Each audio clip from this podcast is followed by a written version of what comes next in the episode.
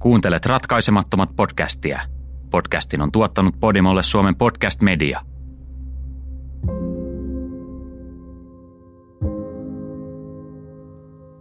Uuden vuoden aatto on tyypillisesti iloinen juhla. Uusi vuosi merkitsee muutosta, jossa vanha väistyy uuden tieltä. Silloin juhlitaan lupaavaa uutta alkua, yleensä perheen ja lähimpien ystävien kanssa.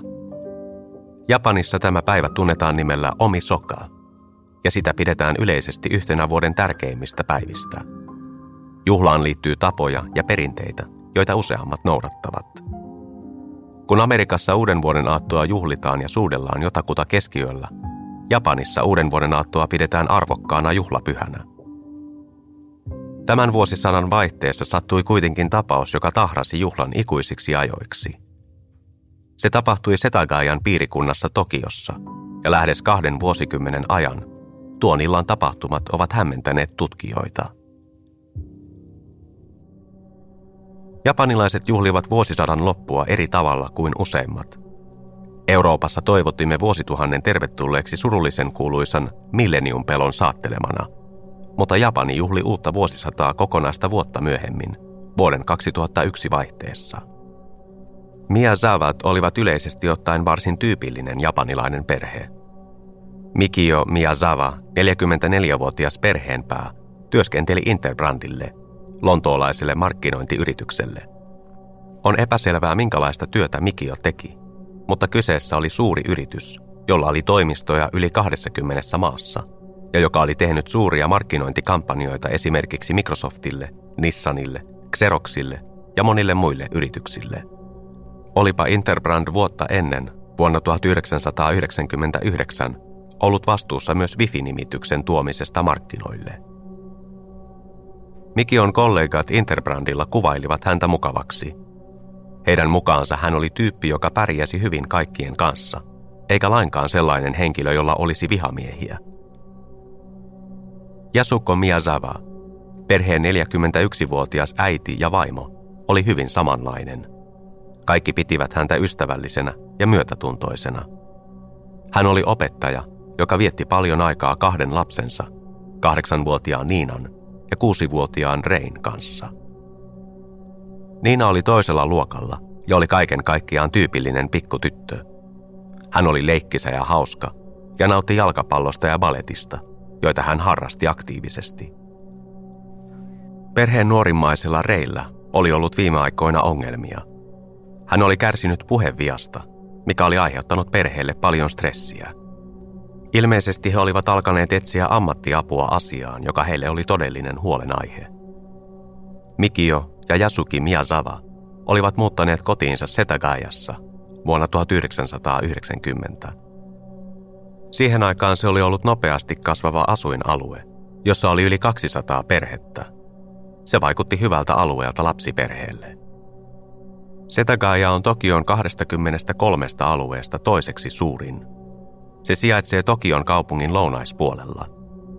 Vain lyhyen matkan päässä Tokionlahdesta sijaitseva Setagaya on rauhallisen näköinen alue, joka erottuu kiireisestä ja tiuhaan rakennetusta ympäristöstään. Zavan perheen koti oli mielenkiintoinen jo itsessään. Rakennus oli jaettu kahteen eri asuntoon. Ulkoa se näytti yhdeltä talolta, mutta oli oikeastaan lähempänä pari taloa – sen ansiosta Mia Zavat asuivat Jasukon perheen naapurissa. Naapurina oli enimmäkseen Jasukon äiti, mutta myös hänen sisarensa ja lankonsa, jotka tuolloin asuivat äidin kanssa. Tämän ansiosta yhteensä seitsemän perheenjäsentä asui saman katon alla, vaikka näiden kahden asunnon välillä ei ollut kulkua. Päästäkseen puolelta toiselle täytyi ensin mennä ulos ja sitten sisään toisesta ovesta. Eniten ympäristöön vaikutti kuitenkin suoraan talon takana oleva puisto. Puisto oli sijainnut tuolla paikalla jo vuosia, mutta kaupunki oli suunnitellut sen laajentamista. Tämän vuoksi suurin osa Miazaavan naapureista oli viime kuukausina muuttanut pois, tehdäkseen tilaa tälle laajentamiselle. Naapurusto, jossa oli aiemmin asunut yli 200 perhettä, oli nyt kaventunut neljään. Miazavat, heidän naapurissa asuvat sukulaisensa – ja kaksi muuta perhettä, jotka asuivat saman kadun varrella. Muuten naapurusto olikin oikea aavekaupunki, Eniten toimintaa oli skeittipuistossa Mia Zavan perheen kodin takana. Tämä oli kasvavan puiston vilkkain osa. Mia Zavan perheelle se kuitenkin aiheutti hankaluuksia. Skeittipuisto oli nimittäin suoraan talon takana, heti aidan toisella puolella. Uuden vuoden aattoa edeltävällä viikolla Mikio ja joukko kovaäänisiä ja huonokäytöksisiä teinejä olivat olleet napit vastakkain skeittipuistossa, koska teinit pitivät liikaa meteliä. Eräs todistaja kertoi nähneensä hänen kohtaavan samoihin aikoihin joukon nuoria, jotka kuuluivat Bosozokuun, joka on eräänlainen moottoripyöräjengi Japanissa. Kauttakulku lisääntyi Miazavan perheen kodin takana olevassa puistossa, jota kaupunki aikoi laajentaa entisestään. Sen vuoksi Miazavat suunnittelivat muuttoa eräänä alueen viimeisistä perheistä. Oli joulukuu 2000 ja heidän oli tarkoitus muuttaa muutaman kuukauden kuluttua toiseen taloon samalla alueella. Heidän tarvitsi sietää skeittipuiston huligaaneja siihen asti, jonka jälkeen heidän ei tarvitsisi huolehtia asiasta enää koskaan. Valitettavasti he eivät koskaan saaneet tilaisuutta muuttaa. Viikko ennen uuden vuoden aattoa sisälsi muitakin epätavallisia kokemuksia Miasavan perheessä kuin Mikion kohtaamisen huligaanien kanssa. Ilmeisesti kesäkuukausina naapurustossa oli huomattu, että joku oli piinannut alueen eläimiä. Huhujen mukaan jyrsijöitä oli löydetty tapettuna. Jopa paikallisia kissoja, enimmäkseen kulkukissoja, oli kidutettu. Eräs todistaja muistaa tutun ystävällisen kulkukissan eräänä päivänä olleen yhtäkkiä hännätön. Kielimuurin vuoksi näitä huhuja on vaikea tutkia tarkemmin, mutta ne ovat silti huomionarvoisia. Joulukuun 25.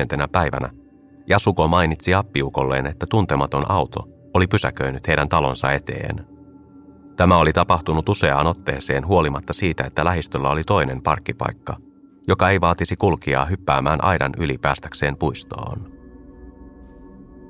Kaksi päivää myöhemmin, 27. päivänä, eräs todistaja huomasi nelikymppiseksi arvioimansa miehen kävelevän Mia Zavan perheen kodin ympäristössä. Tapaus vaikutti viattomalta, koska lähistöllä sijaitsevan puiston vuoksi alueella on ihmisiä monestakin syystä. Mutta jälkikäteen ajatellen, se on varsin epäilyttävää. 29. joulukuuta, vain päiviä ennen uuden vuosisadan alkua, Seijogakuan mäen asemalla, vain muutaman kilometrin päässä Mia Zavan perheen asuinpaikasta, nähtiin mies, jolla oli skeittarin vaatteet. Todistaja piti tätä outona sään takia, sillä hänen mukaansa mies, jolla oli reppu, näytti hyvin alipukeutuneelta. Poliisin mukaan mies, joka vastasi tätä kuvausta, osti samana päivänä sashimi-veitsen – samalta se, joka main ostosalueelta. Se oli ainoa tuona päivänä supermarketista ostettu sashimi-veitsi, joten se oli varsin helppo jäljittää. Joulukuun 30. päivänä samaa kuvausta vastaava mies nähtiin lähellä Sengaavan asemaa, noin kilometrin päässä Mia Zavan perheen asuinpaikasta. Tunnistamattoman tekijän sanottiin olevan 35-40-vuotias ja hän näytti lähestyvän Miazavan perheen kotia Setagajassa. Vaikka he eivät sitä tienneetkään, lauantai 30. joulukuuta olisi Miazavan perheen viimeinen päivä. He jatkoivat arkisia askareitaan valmistautuen tulevaan juhlaan. Ilmassa oli juhlavaa iloa, sillä tuleva uusi vuosi toisi mukanaan uuden vuosisadan alun. Joskus alkuillasta noin kuuden aikaan Perhe kävi ilmeisesti ostoksilla. Emme tiedä menivätkö kaikki neljä perheenjäsentä mukaan, mutta todistaja muisti nähneensä heidät lähistöllä ostoskeskuksessa niihin aikoihin.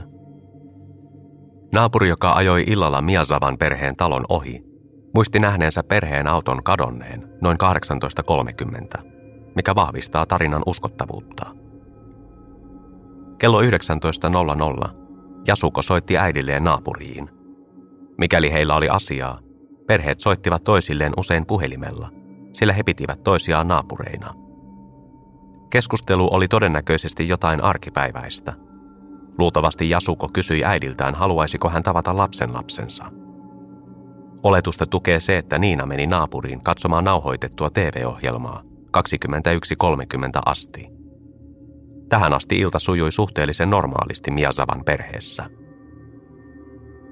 Miasavan perheen viimeisin tiedossa oleva toiminta oli sähköposti, joka luettiin noin kello 22.38 sinä iltana. Se oli Mikion työsähköpostia, joka oli salasana suojattu. Eli hän todennäköisesti avasi ja luki sähköpostin itse. Tämä on viimeinen hetki, jolloin ainakin yksi Miasavan perheen jäsen oli varmasti elossa. Heidän kodistaan, joka oli normaalisti hiljainen ja rauhallinen, oli tulossa kauhujen talo.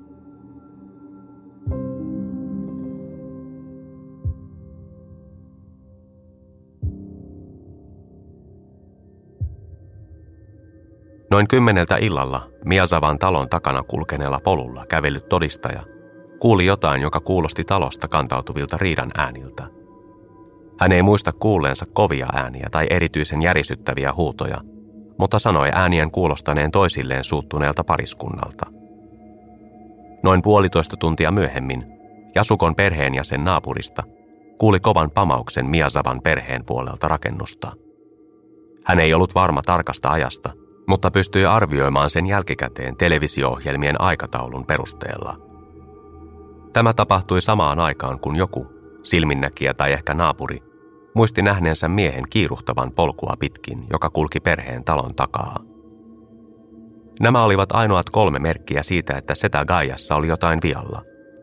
Kauhua, joka oli päässyt valloilleen Miazavan perheen kodissa, ei huomattaisi tuntikausiin. Taksikuski poimi Miazavan perheen talon läheisyydestä kolme matkustajaa.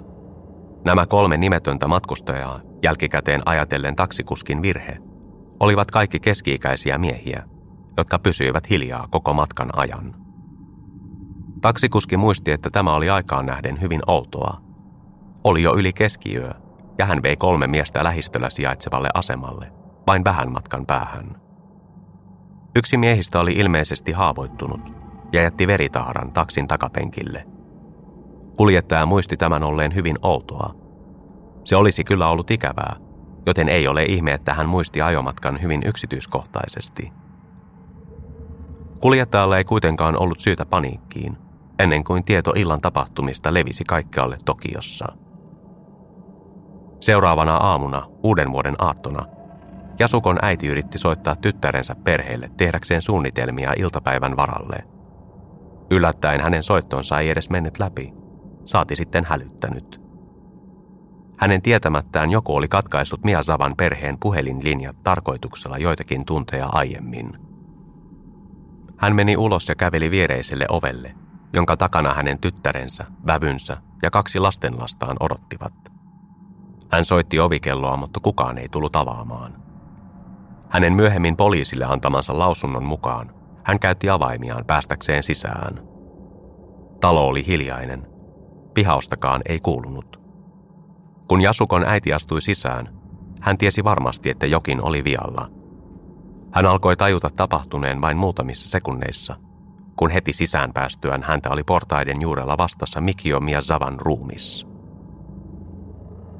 44-vuotiasta perheenisää oli puukotettu useita kertoja, ja hän makasi elottomana toiseen kerrokseen johtavien portaiden juurella. Jasukon äiti muistaa menneensä yläkertaan katsomaan, mitä muulle perheelle oli tapahtunut. Heti portaiden yläpäästä hän löysi tyttärensä Jasukon ja tyttären tyttärensä Niinan ruumiit, joita molempia oli puukotettu raasti kymmeniä kertoja. Heitä oli pahoinpidelty paljon väkivaltaisemmin kuin Mikiota. Jasukon äiti muistaa koskettaneensa tyttärensä ja tyttären tyttärensä ruumiita kädellään, ehkä surunsa tai jopa toivonsa vuoksi, selvittääkseen olisikohan kumpikaan vielä elossa – Jasuko, hänen tyttärensä, jonka hän oli kasvattanut ja jonka kanssa oli ollut läheinen yli 40 vuotta, ja Niina, hänen lapsenlapsensa, jonka kanssa hän oli katsellut televisiota vain 12 tuntia sitten. Molemmat olivat kylmiä ja elottomia. Läheiset ihmiset olivat muuttuneet tappajan käsissä ruumiiksi. Viereisessä makuuhuoneessa Jasukon äiti joutui kohtaamaan viimeisen tragedian. Kuusivuotias Rei, joka oli kamppailut puhevian kanssa vanhempiaan miellyttääkseen, oli vielä sängyssä. Hänet oli kuristettu kuoliaaksi, minkä vuoksi poliisi uskoi, että hän oli ensimmäinen perheenjäsen, joka tapettiin. On sanomattakin selvää, että Jasukon äiti, traumatisoitunut isoäiti otti yhteyttä poliisiin. Mutta hänen näkemiään asioita ei koskaan saisi näkemättömäksi. Mikään ei toisi takaisin hänen menettämänsä perhettä. Tokion poliisi saapui paikalle vain järkyttyäkseen rikospaikasta yhtä perinpohjaisesti kuin Jasukon äitikin. Poliisi tiesi, että tapaus vaikuttaisi koko naapurustoon. Kokonaisen perheen keskellä yötä surmannut tuntematon hyökkääjä on ehkä pelottavin asia, jonka voi omalle kohdalleen kuvitella sattuvan. Rikospaikalla poliisi aloitti tutkintansa ja ryhtyi selvittämään, mitä oli tapahtunut. Jasukon äiti, sisko ja lanko, jotka olivat olleet naapurissa rikoksen tapahtuessa, yrittivät muistaa kaikki yöllä sattuneet oudot tai epäilyttävät asiat. Ainoa asia, jonka he muistivat selvästi, oli kovaääninen tömähdys noin 23.30 sinä iltana – Ajoitusta helpotti televisio-ohjelma aikataulu, joka varmisti äänen kuuluneen tietyn lähetyksen aikana. Poliisi arveli heti, että tömähdyksen aiheuttaja oli Mikio, joka joutui vastakkain epäilyn tappajan kanssa. Hänen haavojensa takia poliisi uskoi, että Mikio oli joutunut käsiryssyyn hyökkääjän kanssa, ja Jasukon perheen kuulema tömähdys saattoi kuulla siitä, kun hänet heitettiin portaita alas. Mikion saamat monet pistohaavat olivat kohdistuneet lähinnä hänen kaulaansa. Poliisi päätteli nopeasti, että iskut oli tehty sashimi-veitsellä, joka oli jätetty perheen keittiöön. Tämä oli veitsi, joka oli ostettu päivää aiemmin paikallisesta supermarketista ja jonka tappaja oli tuonut mukanaan. Tappajan hyökätessä Mikion kimppuun veitsi oli kuitenkin jollain tavoin rikkoutunut – Valitettavasti tarkempia tietoja tästä veitsen murtumasta ei ole saatavilla. Rikospaikalta löytyneiden todisteiden perusteella poliisi uskoi, että rikkinäinen veitsi oli vain toinen kahdesta murhaaseesta. Toista veistä, jonka tappaja oli löytänyt Mikion ja Jasukon keittiöstä, hän käytti tappaakseen äidin ja tyttären yläkerrassa. Epätavallista Mikion löydetyssä ruumiissa oli se, että hänellä oli yhä yllään päivävaatteet siisti puku, jota hän käytti asioilla ollessaan. Erään netistä löytyneen artikkelin mukaan hänellä oli vain yksi kenkä, mutta koska tätä yksityiskohtaa ei mainita muualla, siihen kannattaa suhtautua varauksella. Jasukon ja Niinan ruumiit löytyivät ullakolle vievien tikapuinen juurelta. Perheen kotitalo oli rakennettu siten, että toiseen kerrokseen johtavien portaiden yläpäässä oli tikkaat, jotka johtivat kolmannen kerroksen ullakolle – Ullakolla oli sänky ja televisio, minkä vuoksi voisi olettaa, että sekä Jasuko että Niina olivat siellä murhien aikaan, katsomassa televisiota ja ehkä makoilemassa sängyllä. Jasukon ja Niinan useita kertoja puukotetut ruumiit löydettiin Ullakolle vievien tikapuiden juurelta. Tutkijat totesivat haavojen määrän olevan ylenpalttinen, minkä vuoksi vaikutti siltä, että molempia uhreja oli puukotettu monesti myös kuoleman jälkeen. Tämä johti teorioihin siitä, että tappaja oli jonkinlainen naisvihaaja, tai ainakin aggressiivinen naisia ja tyttöjä kohtaan. Valitettavasti tämä ei ole lainkaan epätavallista tämän tyyppisissä murhissa, mutta seikka osoittautui merkitykselliseksi myöhemmin tutkinnan kannalta. Kuten sanottu, perheen poika Rei löytyi sängystään kuristettuna. Poliisi ei alun perin ymmärtänyt, miksi Rei oli pelastunut raalta puukottamiskuolemalta – toisin kuin perheensä. Kuitenkin johtolankoja yhdistäessään poliisi alkoi epäillä, että hän oli uhreista ensimmäinen, joka tapettiin. Vaikka hänen viimeiset hetkensä eivät olleet yhtä kauhistuttavat kuin hänen perheensä, niitä varjosti silti varmasti hämmennys, jota hänen kuusivuotias mielensä ei osannut käsitellä. Sinä iltapäivänä, noin kuusi tuntia ruumiiden löytämisen jälkeen, Nuori mies otettiin vastaan terveyskeskuksessa Tobu Nikkon asemalla. Tobu Nikko on muutaman tunnin päässä Setagaiasta, jossa Mia Zavan perhe asui. Näiden kahden paikan välillä kulkee paljon junia. Arviolta kolmekymppinen mies ei sisään otettaessa kertonut nimeään tai vammansa syytä. Hänellä oli kädessään haava, joka ilmeisesti oli niin vakava, että se ulottui luuhun asti.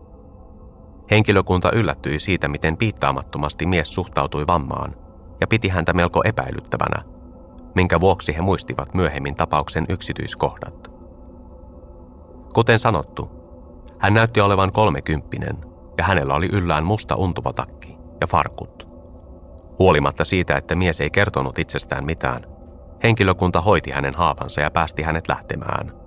Eiväthän he tienneet, mitä oli tapahtunut vain tunteja aiemmin. Poliisin yllätykseksi rikospaikka oli aivan täynnä todisteita siitä, mitä oli tapahtunut aamuyöllä joulukuun 31. ensimmäisenä päivänä. Poliisi oli ennen kaikkea löytänyt rikostutkimuksen Graalin maljan, eli murhaaseen hyvin varhaisessa vaiheessa. Molemmat veitset, joista toinen oli ostettu 29. päivänä ja toinen oli Mia Zavan perheen keittiöveitsi, löydettiin edelleen verisinä keittiöstä. Monet rikostutkinnat kangertelevat ilman murhaasetta, mutta tässä tapauksessa poliisi oli löytänyt kaksi heti tutkinnan alkuminuuteilla. Veitsien löytämisen lisäksi poliisi sai huomata, että Miasavan perheen koti oli oikea todisteiden aarrearkku, jonka avulla he alkoivat muodostaa kuvaa yön tapahtumista. He huomasivat, että ensiapupakkaus oli avattu. Todennäköisesti joko Jasuko tai Niina oli avannut sen hyökkäyksen aikana – Joitakin ensiapupakkauksesta puuttuneita sidetarpeita löytyy yltäpäältä kahdeksanvuotiaan Niinan veressä. Yläkerran kylpyhuoneesta, ällöttävää kyllä, poliisi löytäisi huhtomattomia ulosteita. Vaikutti siltä, että tappaja oli jättänyt todisteen joko siksi, ettei tiennyt DNA-testauksesta, tai siksi, että halusi ylpeillä kyvyllään olla jäämättä kiinni. Tutkimuksissa löytyy jäänteitä sesami-pinaattisalaatista – joka sisälsi tarhapapuja ja joka oli todennäköisesti syöty muualla. Myöhemmin internetin amatöörietsivät ovat kutsuneet tätä jokseenkin tylsäksi ruuaksi, jollaista äiti saattaisi tehdä pojalleen. Tästä on kehittynyt teoria miehestä, joka yhä asui äitinsä luona. Oletetun hyökkääjän verisiä ja likaisia jalanjälkiä löytyi sattumanvaraisesti ympäri taloa. Tiedetään, että nämä jäljet jättivät tietyn tyyppiset Slashinger-kengät. Slashingerin kenkiä oli tuolloin helposti saatavilla ympäri Japania, mutta jäljet rikospaikalla olivat tietyn kokoisia, eikä kokoa löytynyt Japanista. Tämä kengän koko oli korealainen. Kenkä olisi siis todennäköisesti ollut myynnissä Etelä-Koreassa, mikä herätti monia teorioita tappajan etnisestä taustasta. Kahdeksanvuotiaan Niinan käyttämien ensiapupakkauksen sidetarpeiden lisäksi – Rikospaikalta löytyi myös pyyhkeitä ja kuukautissiteitä, joissa oli tunnistamatonta vertaa. Etsiville tämä oli hätkähdyttävä löytö. Se teki uskottavammaksi teorian, jonka mukaan Mikio oli taistellut hyökkääjää vastaan portaissa, mistä hyökkääjä oli saanut haavan ja tarvinnut itse lääkäriä. Poliisi lähetti verinäytteet testattavaksi. Tuloksia ei voisi unelmoidakaan saavansa heti seuraavana päivänä. Niiden saapumiseen asti heidän olisi etsittävä lisää todisteita, jotka tappaja oli jättänyt jälkeensä kuin tahallaan. Tutkinnan hätkähdyttävin todiste olivat erinäiset vaatteet ja esineet, jotka tappaja tai tappajat toivat mukanaan vain hylätäkseen ne rikospaikalle. Aivan kuin tappaja olisi jättänyt esineet tahallaan, ainakaan hän ei ollut huolissaan niiden jättämisestä jälkeensä. Tappaja oli luultavasti pukeutunut vain rikosta varten asuun, jota kuvailtiin skeittarin vaatteiksi. Tässä lista vaatteista. Yksi harmaa kalastajahattu, yksi musta AirTagin takki, valkoinen ja violetti pitkähihainen paita, jota on kutsuttu vaihtelevasti kollegepuseroksi tai pitkähihaiseksi paidaksi. Mustat Edwinin käsineet, merkitsemätön monivärinen huivi, mikä tekee siitä lähes mahdottoman tunnistaa, ja musta nenäliina – Pitkähihainen paita oli kaikista merkittävin, koska siinä oli veritahroja. Se ei ollut sellaista tyyliä, jota kukaan perheessä olisi käyttänyt, eikä se ollut kenellekään oikeaa kokoa. Paita oli valkoinen, ja siinä oli violetit hihat, ja sitä oli saatavilla vain marufuru-kaupoista, vähittäismyyntiketjusta, jolla oli valikoimissaan myös rikospaikalta löydetyt käsineet ja hattu. Nenäliina oli myös omalla tavallaan merkittävä, kun poliisi huomasi, että se oli silitetty ennen käyttöä. Tämä oli outoa, koska vain harvat näkisivät niin paljon vaivaa, että jaksaisivat silittää nenäliinan.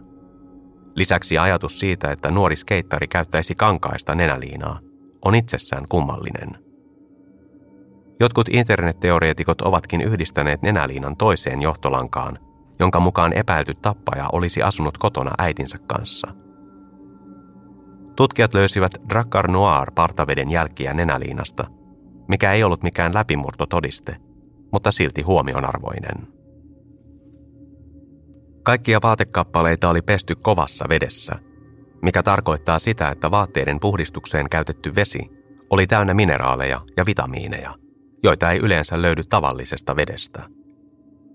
Japanissa on jo kauan ollut pehmeä vesi, mikä tarkoittaa, että vesi itsessään on vain vettä, jossa on natriumia. Tämä todiste puhuu tappajan korealaisen taustan puolesta. Koreassa nimittäin on kova vesi. Vaatteiden lisäksi tappaja jätti jälkeensä vielä lisää todisteita, nimittäin henkilökohtaisia esineitään. Tärkein näistä esineistä oli lannelaukku, joka on sekoitus lähettilaukkua, pientä reppua ja vyölaukkua – Laukkua on vaikea kuvailla kuulostamatta muotirajoitteiselta, joten jos ette tiedä miltä lannelaukku näyttää, siitä voi vaikkapa googlata kuvan. Lannelaukku oli viattoman näköinen, mutta se sisälsi todisteita, jotka ohjaisivat sitä, miten poliisi koko tutkintaa lähestyi. Ensimmäinen todiste oli grippiteippi, jota käytetään skeittilaudoissa. Toinen oli jäämiä Drakkar Noirista, nenäliinasta löytyneestä partavedestä – Viimeinen todiste lannelaukussa oli, hämmästyttävää kyllä, hiekka. On uskomatonta, kuinka yksityiskohtaista ja edistyksellistä hiekan tutkiminen on. Saattaa kuulostaa hassulta, mutta on täyttä totta, että ilmeisesti rikostutkijat voivat ottaa hiekkakiteen ja paikantaa alueen, jolta hiekka on peräisin, noin 100-150 kilometrin säteellä. Lannelaukusta löydetty hiekka sijoitettiin alueelle, joka viittasi Kaakkois-Yhdysvaltoihin. Tarkemmin sanottuna alue Edwardsin ilmavoimien tukikohdan ympärillä, noin 150 kilometriä Los Angelesista pohjoiseen. Tämä hätkähdyttävä todiste, joka yhdistäisi tappajan Yhdysvaltain armeijaan tuhansien kilometrien päässä, on ehkä ollut koko tutkimuksen suurin ongelma – Monet ovat pitäneet tätä merkkinä siitä, että tappaja oli ehkä Tokiossa asuva lentäjä, tai jonkinlainen urakoitsija, joka teki bisnestä useissa maissa. Jotkut ovat jopa yrittäneet yhdistää tämän vihjeen silitettyyn nenäliinaan ja osoittaa, että tappajalla olisi yhteyksiä armeijaan. Saarnaahan Yhdysvaltain armeija silittämisestä osana univormujen hoitoa.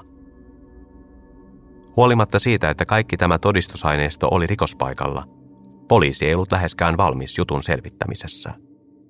Uusia paljastuksia oli luvassa – eikä tiedossa ollut jälkeäkään kunnollisesta epäilystä.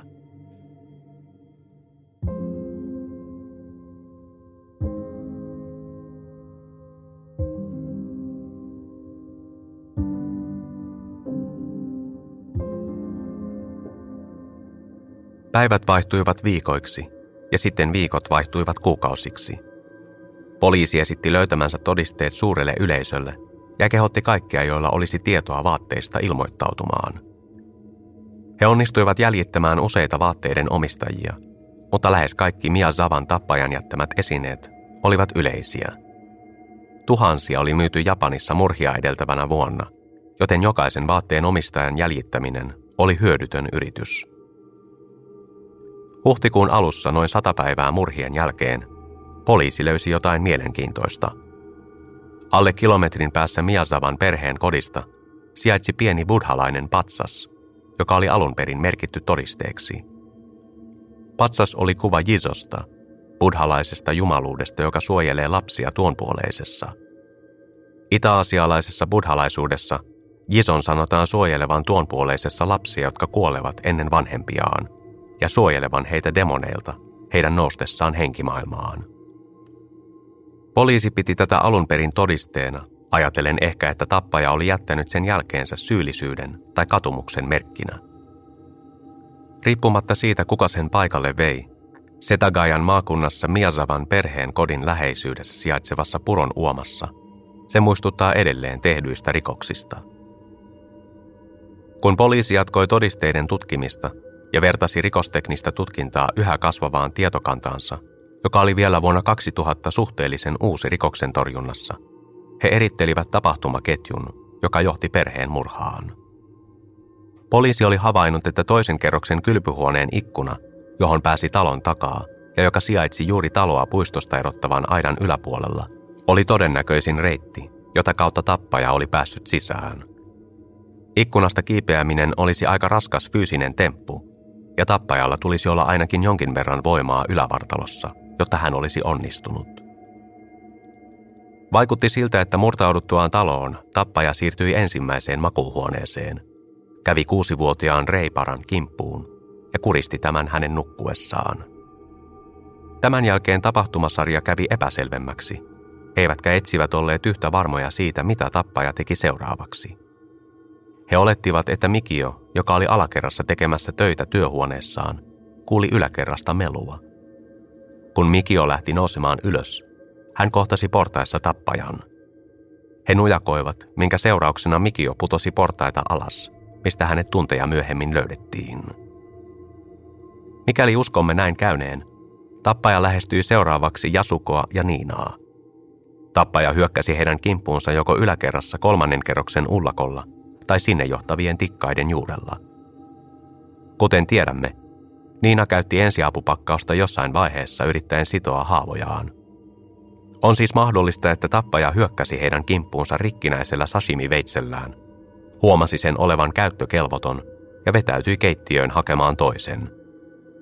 Tänä aikana Jasuko ja Niina yrittivät hoitaa Niinan haavoja, ilmeisesti uskoen tappajan lähteneen lopullisesti – Miksi muuten he eivät olisi soittaneet heti poliisille? Jos näin tosiaan kävi, seuraavaksi tappaja palasi uuden aseensa kanssa, saattaakseen murhatyönsä loppuun. Hän tappoi Jasukon ja Niinan ullakolle johtavien tikkaiden juurella. Vaikuttaa kuitenkin todennäköisemmältä, että tappaja hyökkäsi kahdeksanvuotiaan Niinan kimppuun tapettuaan hänen veljensä. Tyttö oli ehkä äitinsä kanssa silloin. Ehkä Miki jo kuuli tuolloin kamppailun ääniä yläkerrasta – ja kiirehti sinne vetääkseen tappajan huomion pois perheestään, tietämättä, että Rei oli jo murhattu. Kamppailu johdatti heidät portaisiin, missä hyökkääjä onnistui lyömään Mikiota tappavasti veitsellä, mutta myös mursi murhaaseensa terän ja sai omia vammoja. Ollessaan nyt lähellä keittiötä, tappaja lähti hakemaan sieltä uutta asetta ja palasi yläkertaan tappamaan Jasukon ja Niinan jotka olivat yrittäneet sitoa Niinan vamman ensiapupakkauksesta löytämillään sidetarpeilla. Ehkä he yrittivät piiloutua tappajalta ullakolle, toivoen, että he voisivat vetää tikkaat perässään ylös. Poliisi saisi kuitenkin selville rikoksen uudelleen lavastuksessa, ettei tappaja ollut lähtenyt talosta murhattua nelihenkisen perheen. Sen sijaan hän jäi oleskelemaan taloon tuntikausiksi – Todisteet saivat poliisin uskomaan, että tappaja ei paennut heti Miasavan perheen tappamisen jälkeen, vaan päätti jäädä taloon kutsumattomana vieraana. Hän ei nähnyt vaivaa peittääkseen neljän perheenjäsenen ruumiit, mutta päätti tehdä olonsa muuten mukavaksi. Tekijä oli ilmeisesti nukkunut olohuoneen sohvalla, mikä oli yksi tapauksen omituisimmista yksityiskohdista. Yleensä epäilyt pakenevat paikalta niin pian kuin voivat – sillä jokainen minuutti lisää paljastumisen todennäköisyyttä. Mutta tappaja oli ilmeisesti viihtynyt viettäessään aikaa uhriensa kodin yksityisyydessä tuona yönä. Miasavan perheen tappaja oli muun muassa syönyt jäätelöä heidän pakastimestaan. Poliisi löysi lopulta neljä jäätelökäärettä, joita kutsutaan joissain lähteissä mehujääkääreiksi, joissa oli oletetun tappajan sormenjäljet. Sormenjäljet täsmäsivät muihin sormenjälkiin, joita oli jäänyt ympäri taloa – eivätkä ne kuuluneet kenellekään läsnä olevalle perheenjäsenelle. Tekijä oli myös käyttänyt perheen tietokonetta, joka sijaitsi alakerran työhuoneessa.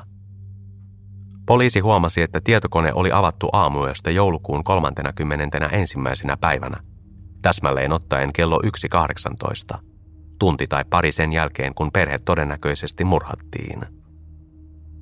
Tekijä oli käynyt Shikiteatterin verkkosivuilla – jotka Mikio oli aiemmin tallentanut kirjanmerkkeihin. Mikio oli nimittäin työskennellyt teatterin parissa, koska se oli hänen intohimonsa.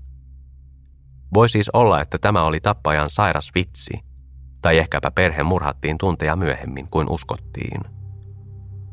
Kello 1.18 joku oli joka tapauksessa käynyt teatterin verkkosivuilla ja yrittänyt ostaa liput esitykseen, ja vaikuttaa vahvasti siltä, että tämän teki nimenomaan tappaja – Tappaja oli myös kirjautunut sisään tuntikausia myöhemmin, noin kello 10.05 aamulla, ja selannut Mikion työpaikan Interbrandin verkkosivuja, ja sen koulun sivuja, jossa Jasuko opetti. Outoa kyllä tappaja selasi vain sivuja, jotka perhe oli tallentanut kirjanmerkkeihin. Ehkä koska halusi nauttia toisten yksityisessä tilassa olemisesta. Käytettyään tietokonetta yhteensä 10 minuuttia, tappaja oli irrottanut tietokoneen seinästä. Tappaja oli yön aikana kerännyt kokoelman perheen henkilötodistuksia ja luottokortteja, jotka kaikki löydettiin olohuoneesta läheltä sohvaa, jossa tekijä oli nukkunut. Tämä oli hyvin outoa.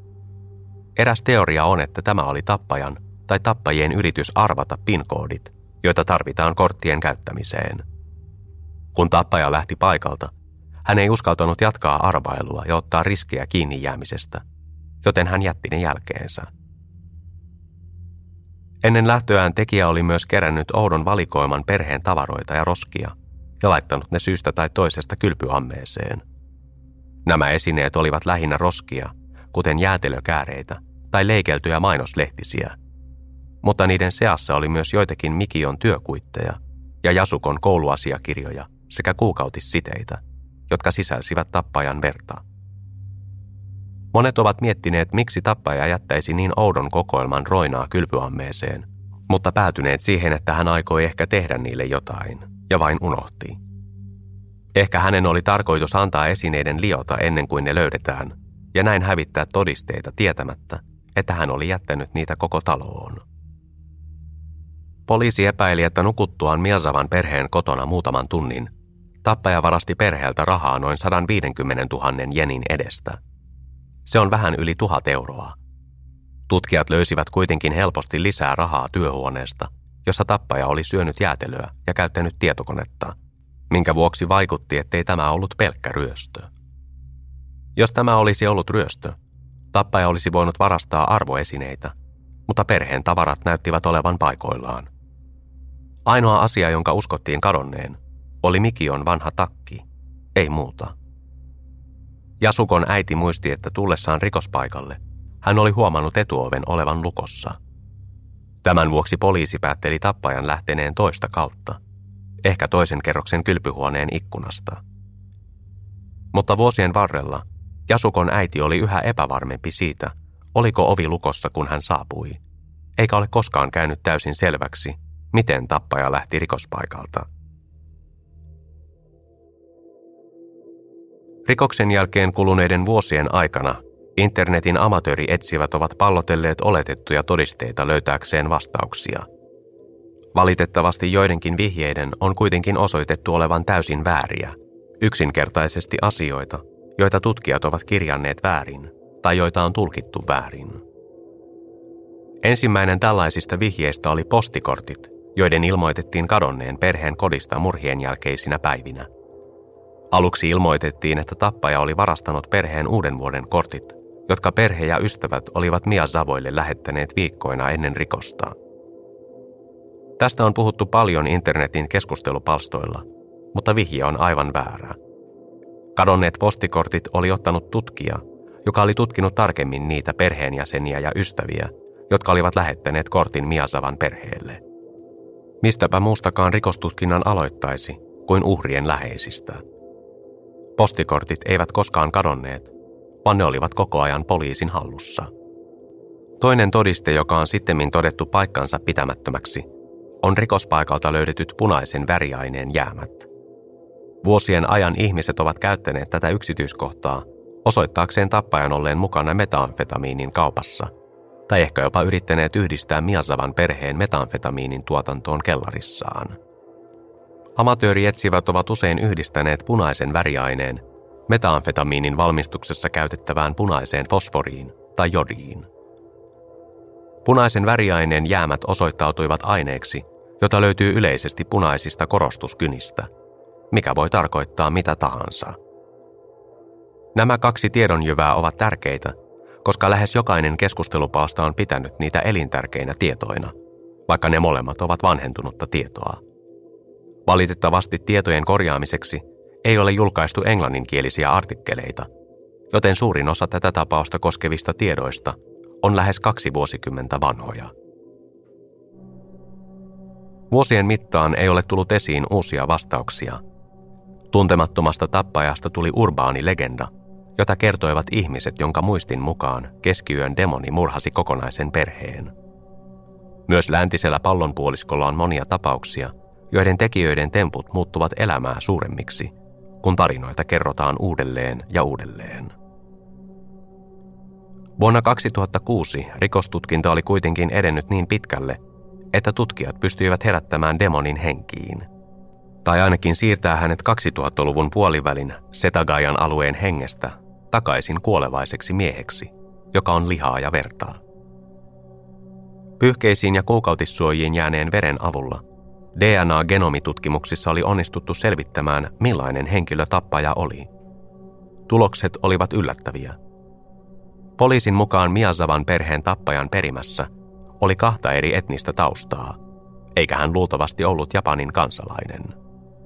Tekijän vanhemmat olivat kuuluneet kahteen eri kulttuuriin, joista toinen oli itä-aasialainen ja toinen etelä-eurooppalainen.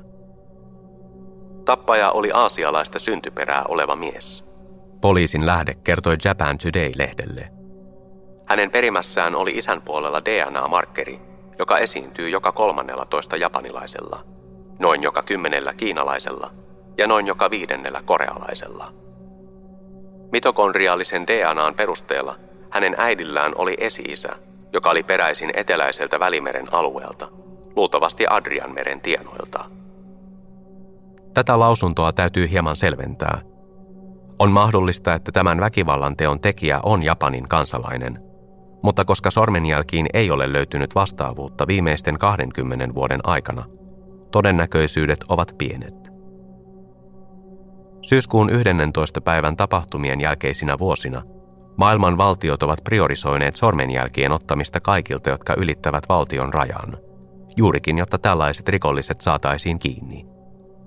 On hyvin pieni todennäköisyys, että joku tekisi tällaisen teon, eikä sitten jäisi kenenkään haaviin, tai ainakin syyllistyisi vastaavaan rikokseen.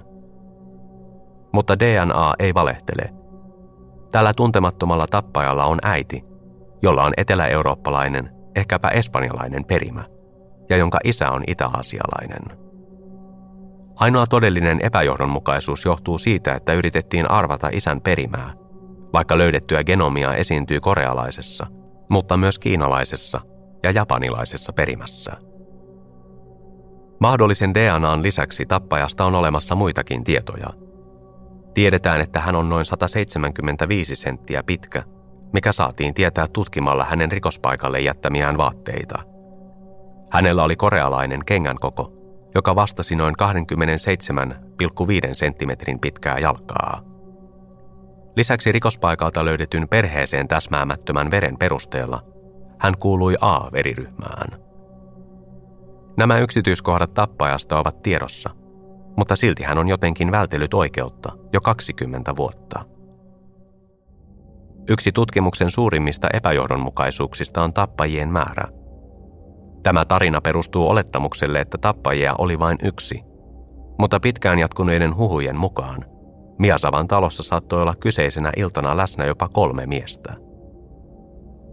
Huhut alkoivat levitä, kun uutiset kertoivat taksikuskista, joka otti kyytiin kolme epäilyttävää herraa joukkomurhan iltana. Kuten sanottu, yksi matkustajista jätti jälkeensä veritahran, joka ensimmäisissä uutisjutuissa mainittiin mielenkiintoisena todisteena.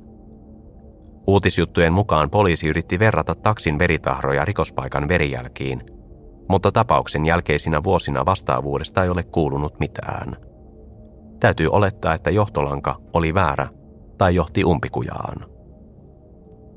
On kuitenkin mahdollista, että teoria kolmesta murhaajasta pilasi tutkinnan varhaisen vaiheen ja ohjasi etsivät keskittymään väärään näkökulmaan. Huhut sekoittuivat ehkä Mikio Miasavan väitettyyn riitaan skeittilautailijoiden ja moottoripyöräjengiläisten kanssa, ja poliisi saattoi käyttää paljon aikaa tämän teorian tutkintaan. Tappajalla kuitenkin oli skeittilautailijan vaatteet, mutta vuosien varrella kehiteltyjen teorioiden mukaan tämä oli ehkä huolellinen juoni. Jos tekijä olisi suunnitellut Miasavan perheen tappamista etukäteen, eikö olisi ollut hyvä huijaus käyttää sellaisten ihmisten univormua, joiden kanssa perheenissä oli julkisesti riidellyt.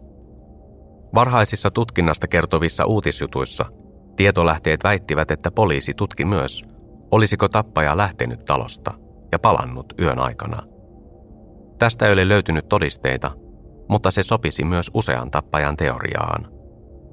Entä jos rikospaikalla olikin kolme ihmistä, joista yksi murtautui toisen kerroksen ikkunasta ja päästi kaksi muuta sisään myöhemmin? Tämä on kuitenkin vain teoria. Ei ole todisteita siitä, että kolme murhaajaa olisi sekaantunut rikokseen tai juoninut tappaakseen Miasavan perheen. Kolmea tappajaa koskevien huhujen lisäksi vuosien varrella on ollut muitakin vahvoja teorioita. Aiemmin jaksossa käsiteltiin sitä, että tappaja saattoi kuulua jollain lailla Yhdysvaltain armeijaan. Tappajan jättämästä lannelaukusta löytyy todisteita, jotka viittaavat Yhdysvaltojen lounaisosaan, Los Angelesin pohjoispuolella sijaitsevaan Edwardsin ilmavoimien tukikohtaan. Japanissa on ollut Yhdysvaltain sotavoimia jo vuosikymmeniä – on helppo olettaa, että Edwardsin ilmavoimien tukikohdassa harjoitellut henkilö sijoitettaisiin Jokoton lentotukikohtaan, joka sijaitsee vain 40 minuuttia Setagajan alueen länsipuolella. On kuitenkin myös syytä esittää vasta-argumentti. Lannelaukusta löytynyt todistusaineisto eli hiekka saattoi olla myös tahaton harhautus. On hyvin mahdollista, että tappaja oli itse hankkinut laukun käytettynä, kuten monet skeittaukseen liittyvät esineet hankittiin. Niitä ostettiin kirpputoreilta, käytettyjen skeittilautojen liikkeestä tai jopa eBayn kaltaiselta sivustolta, joka oli tuohon aikaan hyvin aktiivinen. Toinen keskeinen teoria tappajasta on, että hän oli vaelteleva kulkuri, joka käytti junaliikennettä päästäkseen pakoon. Tämä johtuu Miasavan kodin sijainnista Setagajassa, suuressa Tokion esikaupungissa, josta on helppo pääsy useille junareiteille – joista muutama oli alle muutaman kilometrin päässä. Tämä yhdessä nimettömän miehen kanssa, jota hoidettiin rautatieaseman terveyskeskuksessa vain muutaman tunnin päässä, on saanut monet uskomaan, että tekijä saattaa olla vaeltava rikollinen, joka yksinkertaisesti käytti tilannetta hyväkseen.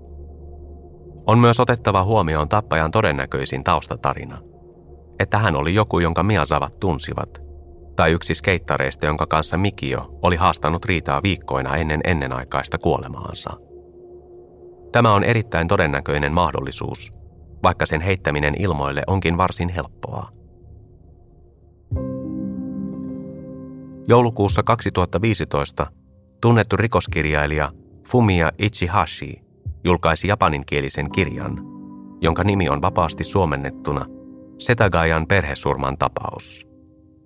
Tässä kirjassa hän kertoo epäilystä, jota hän kutsuu vain Rksi, joka oli Etelä-Korean armeijan entinen jäsen. Ichihashi käyttää hyväkseen rikospaikalta löydettyjä todisteita, mukaan lukien hiekkaa, jonka hän jäljitti Korean maakuntaan, jossa R asui. Ichihashi väitti myös saaneensa tämän epäilyn sormenjäljet, jotka hänen mukaansa sopivat täydellisesti rikospaikalle jätettyihin. Jää nähtäväksi, johtaako tämä kirja mihinkään vastauksiin, mutta totuus on, että yli 250 000 japanilaista poliisia ja tutkijaa on ollut mukana tutkinnassa viimeisen 20 vuoden aikana. Näiden neljännesmiljoonan tutkijan kova työ yhdistettynä lukuisiin internetissä kehitettyihin teorioihin on johtanut vain siihen, että epäilty on vältellyt oikeutta jo kahden vuosikymmenen ajan. Tutkinta Miasavan perheen tappajan löytämiseksi on yhä ratkaisematta.